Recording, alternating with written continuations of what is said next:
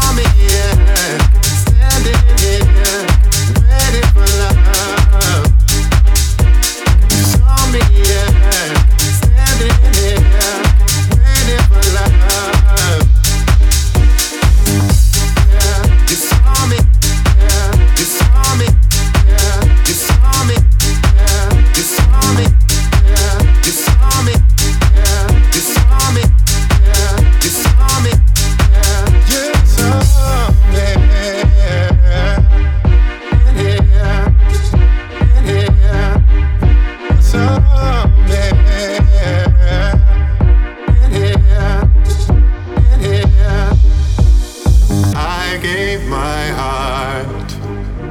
You took it apart. You left the pieces here to fade. There was no reason to change.